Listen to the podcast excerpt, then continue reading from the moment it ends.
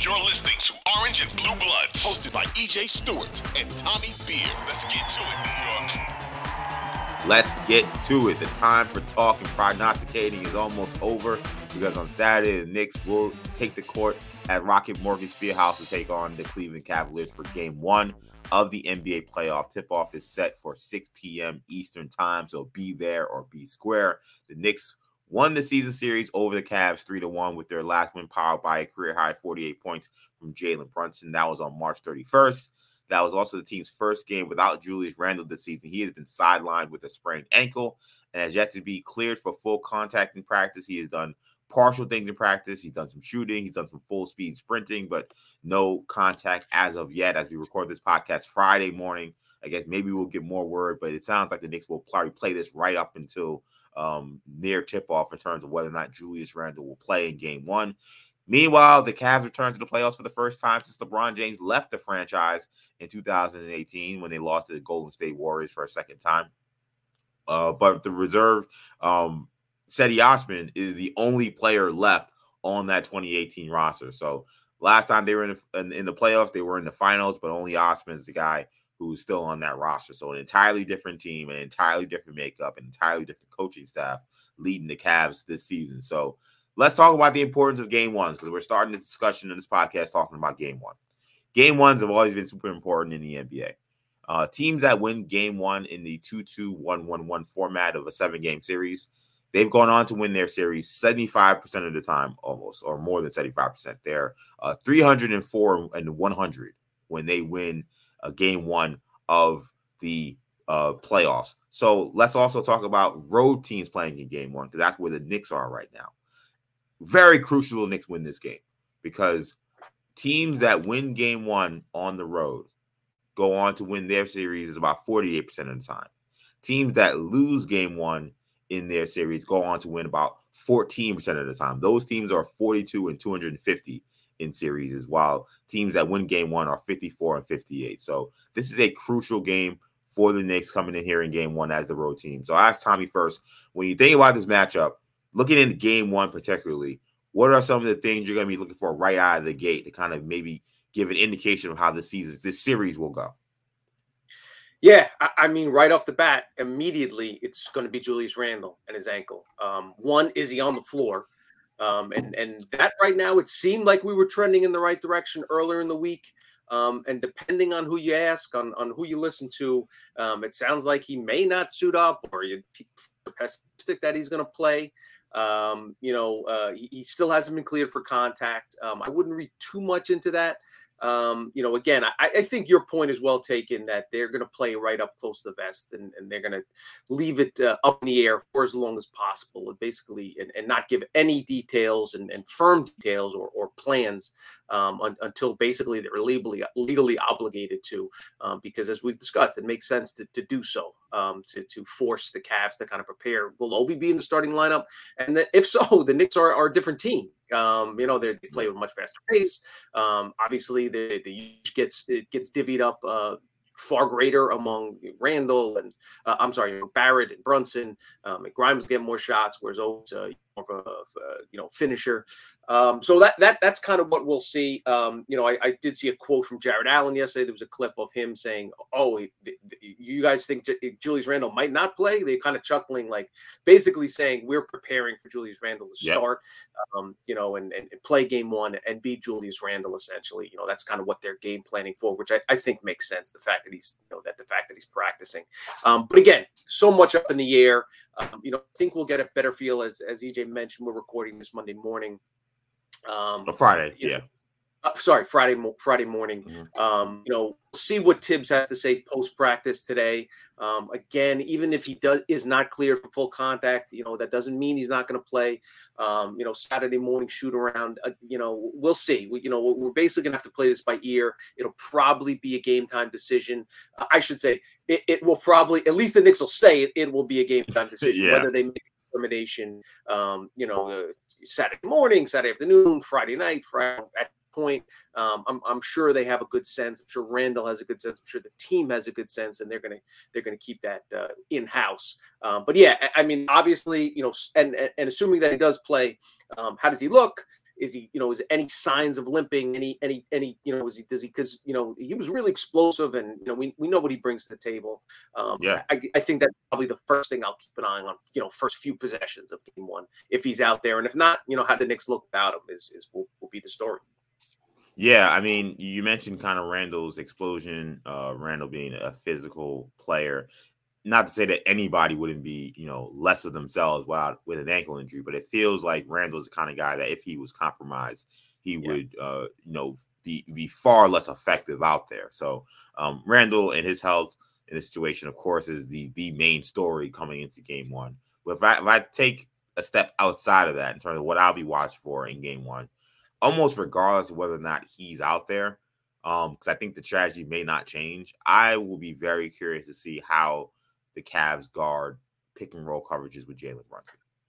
Um, they kind of let Jalen Brunson just cook the last game, and boy, did he cook! I mean, he was cooking up uh, shrimp pasta, he was cooking up steaks, he was cooking up uh, did all all the fine delicacies because man, that 48 point performance he had a 30, I think a 33 point first quarter, first half performance was an absolute masterclass, and uh, the Cavs took notice, and JB Bickerstaff said that it, it, it, was a wake up call for his team, and that they definitely saw you know just how dangerous a scorer Jalen Brunson is. So we've seen teams employ this a couple of times this year, you know, kind of sporadically, saying, okay, you know, we're going to try to take the ball out of his hands. And Jalen Brunson is a very unselfish player from that regard, where he'll give it up.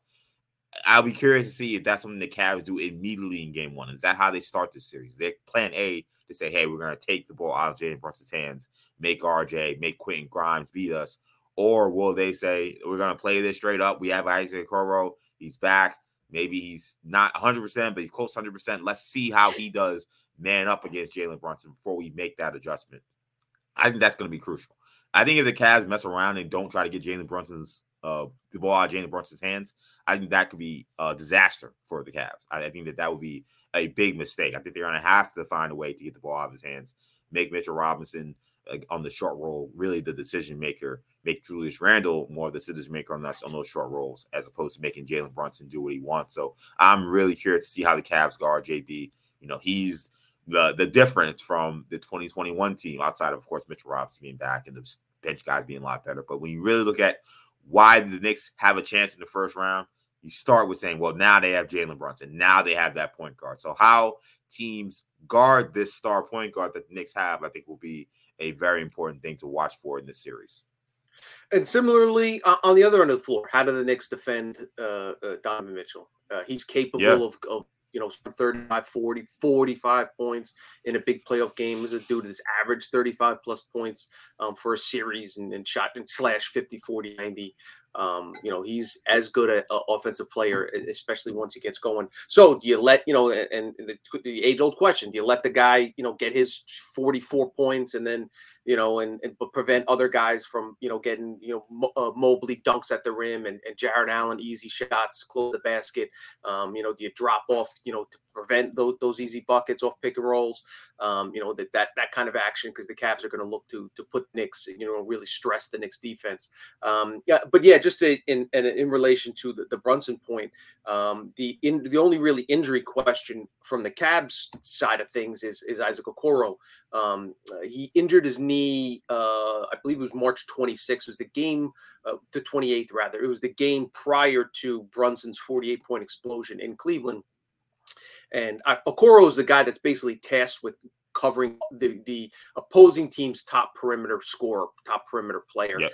Um, yeah, we saw it uh, earlier in the season. The January meeting between the two teams did a really good job holding Brunson to five of thirteen shooting, um, and obviously he wasn't there, you know, for the forty-eight point game. So, assuming he plays, um, and again, we'll probably get the uh, injury reports, uh, the first injury report the teams will most likely release it this evening, Friday evening. Um, I my assumption is is uh, Randle will be listed as questionable. If Randle's listed as doubtful, then then there's obviously major cause for concern there, um, which yeah. basically seventy five percent chance he's not going to play and teams can't really mess around too much on that with all the gambling implications and all that other stuff. Um, the list right. is pretty. You know, in other words, they're not going to list him as doubtful, and if he's actually probable, that type of thing. If he's listed as probable, that's obviously great news for the Knicks. That means he's going to play. Um, but again, you know, questionable leaves you in that you know, uh, on the fence area, um, which is Yeah. uh, which is what I think they'll be. Um, uh, Okoro may be listed as questionable as well, but he's probably closer to the um, uh, probable side of that tag. Um, so we'll see. You know, we'll see. Obviously, everyone will keep an eye out for the injury report, which should uh, which should drop to sometime this evening. Yeah, um, just watching clips while we were talking of Okoro uh, covering Brunson, and he did a pretty good job on him in those one-on-one matchups. So uh, he's going to be a crucial piece of the series. I know we'll we talked plenty about um, Donovan Mitchell, we talked plenty about Garland, but his defense on Jalen Brunson may end up being the difference, um, especially if they don't decide to take the ball out of Brunson's hands, blitz screens, double screens, and they're saying, okay, we're going to let Isaac Okoro, our best defender, uh, take on this matchup. This is essentially why we drafted him, right? Like Yep. we didn't draft Obi Toppin. We drafted this kid because he was a Swiss Army knife defensively. He can get after it, guard multiple positions. So maybe they say, "Hey, let's go, kid. This is the opportunity. This is what we've been asking for." Or maybe they say, "Hey, um, you're going to play tough on ball defense, but we're going to give you a lot of help," and that would open things up for other guys. And that's where the R.J. Barretts, the Immanuel Quickley's, of course, Randle, um, Josh Hart's, and Quentin Grimes have to make plays. When you look at one thing, I will say too. Yeah, go ahead. Sure. One other thing on Okoro, just b- before we move on, um, you know, you kind of think of him as you know a defense only guy. You know, those players, those Bruce Bowen type guys. Obviously not on the defensive level of that, but you know, a guy you Right. basically can ignore completely on on offense. And yes, the Knicks are going to dare to shoot. Isaac Okoro beats you, then he then he beats you. So be it. Um, but uh, you know, looking at the numbers, he, he actually shot a lot better than than I would would have thought. Um, over the final 44 games he appeared in, so basically dating back to Christmas, he shot 54% from the floor, most importantly, 43.4% from deep. So this is not a guy that's you know going to be scared to death to take a corner three if he's wide open. Mhm. Um, he's going to, you know, the Knicks will live with him taking and making them. Um, but again, it's not, you know, don't don't be shocked if, if Okoro knocks down, you know, three big threes at, at some point, uh, you know, in game one. And um, it's again, those are the type of guys, and, and role players tend to play better at home. You know, all that type of stuff. You know, going into a, a playoff series, it's you know, and a game that I think most folks will assume will be tight. Um, you know, throughout the contest, those those could be some big shots that Okoro takes, and we'll see if he makes them. Yeah, they, they, they- he's going to have opportunities. I think for the Knicks, they can't overreact to shot making from some of these other guys. Um, Yep. We know Caris LeVert's going to make some shots.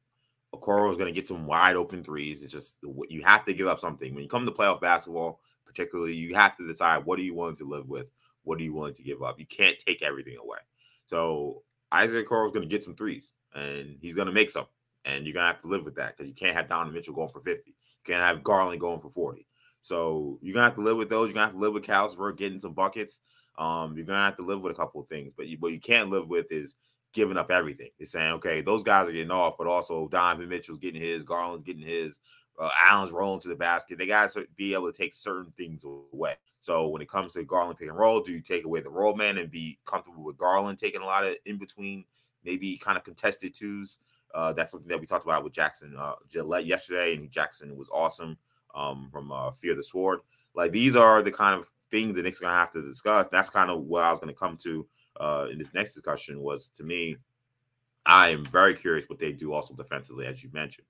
Um, I feel like I could only take what I saw in the last playoff series with Tom Thibodeau as a head coach, but from what I saw, Thibodeau seems like the kind of guy that the Knicks are gonna do what they do, and there really won't be much of an adjustment until it's like dire necessary last resort kind of things. Like we watched that series against the Hawks, and you know they didn't hunt Trae Young until like game four or game five. Um, they didn't really take the ball out of his hands until game four. Like they they they went into a series with a certain strategy, and when it, only when it was clear and obvious it wasn't working, there there was then there was a switch. But to me, it almost felt like it was too late. And it was it was too difficult to adjust at that point in time. The series was already over. I'll be They very curious to see like what the They Yeah, didn't catch up for Payton until halfway through the series, you know. Yeah, exactly. Like there were these moves that like were very clear that probably should have been made from the beginning that that Yes. didn't happen. So I I I think the Knicks will come in saying, hey, you know, they don't typically double guys really. Like that's not really what they do. Um, so they, I think they're gonna let Quentin Grimes go out there and guard Donovan Mitchell. And it worries me a little bit, not because Grimes isn't capable, not that he's not a great defender, but like Donovan Mitchell is Donovan Mitchell. This guy is gonna be uh probably a first team All NBA player. So uh, I'm, I'm I'm wondering if Mitchell has a big game one and and the Knicks lose.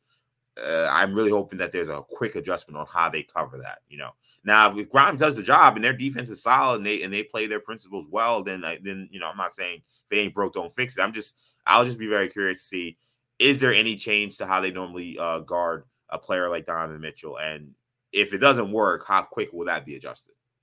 I will say this: in the 48 point Brunson game, the Knicks the Knicks win uh, March 31st.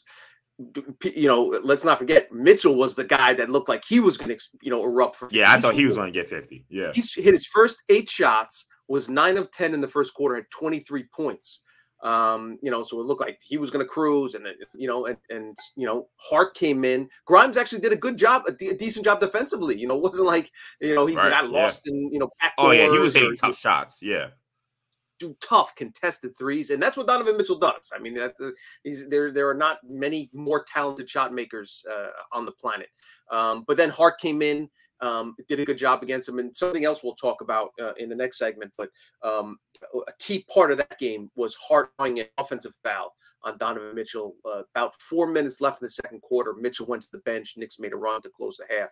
Um, it, it, the Knicks will be focused on, um, you know, trying to get those guards in foul trouble. And something we'll talk about consistently throughout the series is depth is a big Knicks advantage. So if you can tire the, the, the that core four out or and or get them in foul trouble. And one other thing regarding um, uh, the, the, kind of Mitchell defensive tactics, et cetera. I'll be very interested to see um, if Deuce McBride gets some run. Does Thibs mm. throw him in for three minutes in the you know start of the second quarter for four minute stretch in the you know the end of the third, just to kind of muck up the game a little bit? Um, uh, McBride is as as good at the perimeter defender as the Knicks have. Um, you know, does he throw him on Garland and press him 94 feet to kind of take some yeah. starch? Um, you know, take some air out of his tires. Um, those are the kind of things um, we'll see. I don't know if it'll happen in game one, um, depending on how you know the if Grimes is knocking down his shots, you know, IQ, Brunson, etc. Um, but that's something that you know kind of uh, Thibs might keep in his back pocket um, based on the feel of the game. If he needs some aggression, if he needs some energy, if he needs a spark, uh, I could see him going to McBride um, and and leaning on uh, uh, McBride's defense. And then, you know, then of course the, the opposite is the the Cavs are going to ignore McBride off uh, on the defensive end and, and let him shoot threes. You know, does he knock down a jumper or two? Um, those are the you know the key things that you know um, you know tend to decide playoff games. So it'll be fascinating to watch. Yeah, that's a that's an important point. I think on McBride or, or at least one to kind of keep an eye on because if you guys remember the last series against the Hawks, with that whole situational thing that Tim says, which in the regular season usually means you know your ass is on the pine. Yep. it doesn't really. It's different in the playoffs because he, he, in the most in the biggest part of that series. Remember, he threw in Frank Ntilikina cold uh, to guard Trae Young on the final possession in a game that the Knicks lost on a Trae Young floater. Um, the, Frank was was situational. And he also put Frank in again the next game in game two, I think at the end of the second at the end of the first half to play a certain situation. So Thibs, in terms of those young, those little quick, uh, you know, press kind of guys, those defensive guys, he will throw you out there during these kind of situations. So it didn't necessarily work well at all for the Knicks in that series against the Hawks. I don't know if maybe he'll say that didn't work, so I won't do it here. I tend to think that he may still give McBride that opportunity. And given this matchup where you have two high end guards, it feels like this is a series that McBride's going to have to get some minutes in because whether it's foul trouble, because of just how just how electric some of these guys can be. Like if Garland gets going or um or or Mitchell gets going, like you may just you may just need to throw McBride out there, give these other guys a blow, give them a different look. So I think that the McBride point actually is is one that I don't think I've heard many people talk about yet, but I, I do wonder if we'll see any of McBride here. Um, keys just to, on game one because we're about to get to the series, but keys to Knicks win in game one in your eyes. Uh, obviously, we talked about Randle. Um, if it's close, Brunson's going to have to hit some big shots. He's he's their best clutch player. Um, and then you know, and as we talk about the series going forward, um, my X factor is is RJ Barrett. Um, you know, kind of how he plays. So you know, we'll talk we'll talk about that a, a, little bit more in depth in the next segment. Um, but yeah, you know, listen, uh, you you bring up great points about the importance of Game One. Um, it feels like uh, you know we've been prepping and preparing, you know, this game for a week.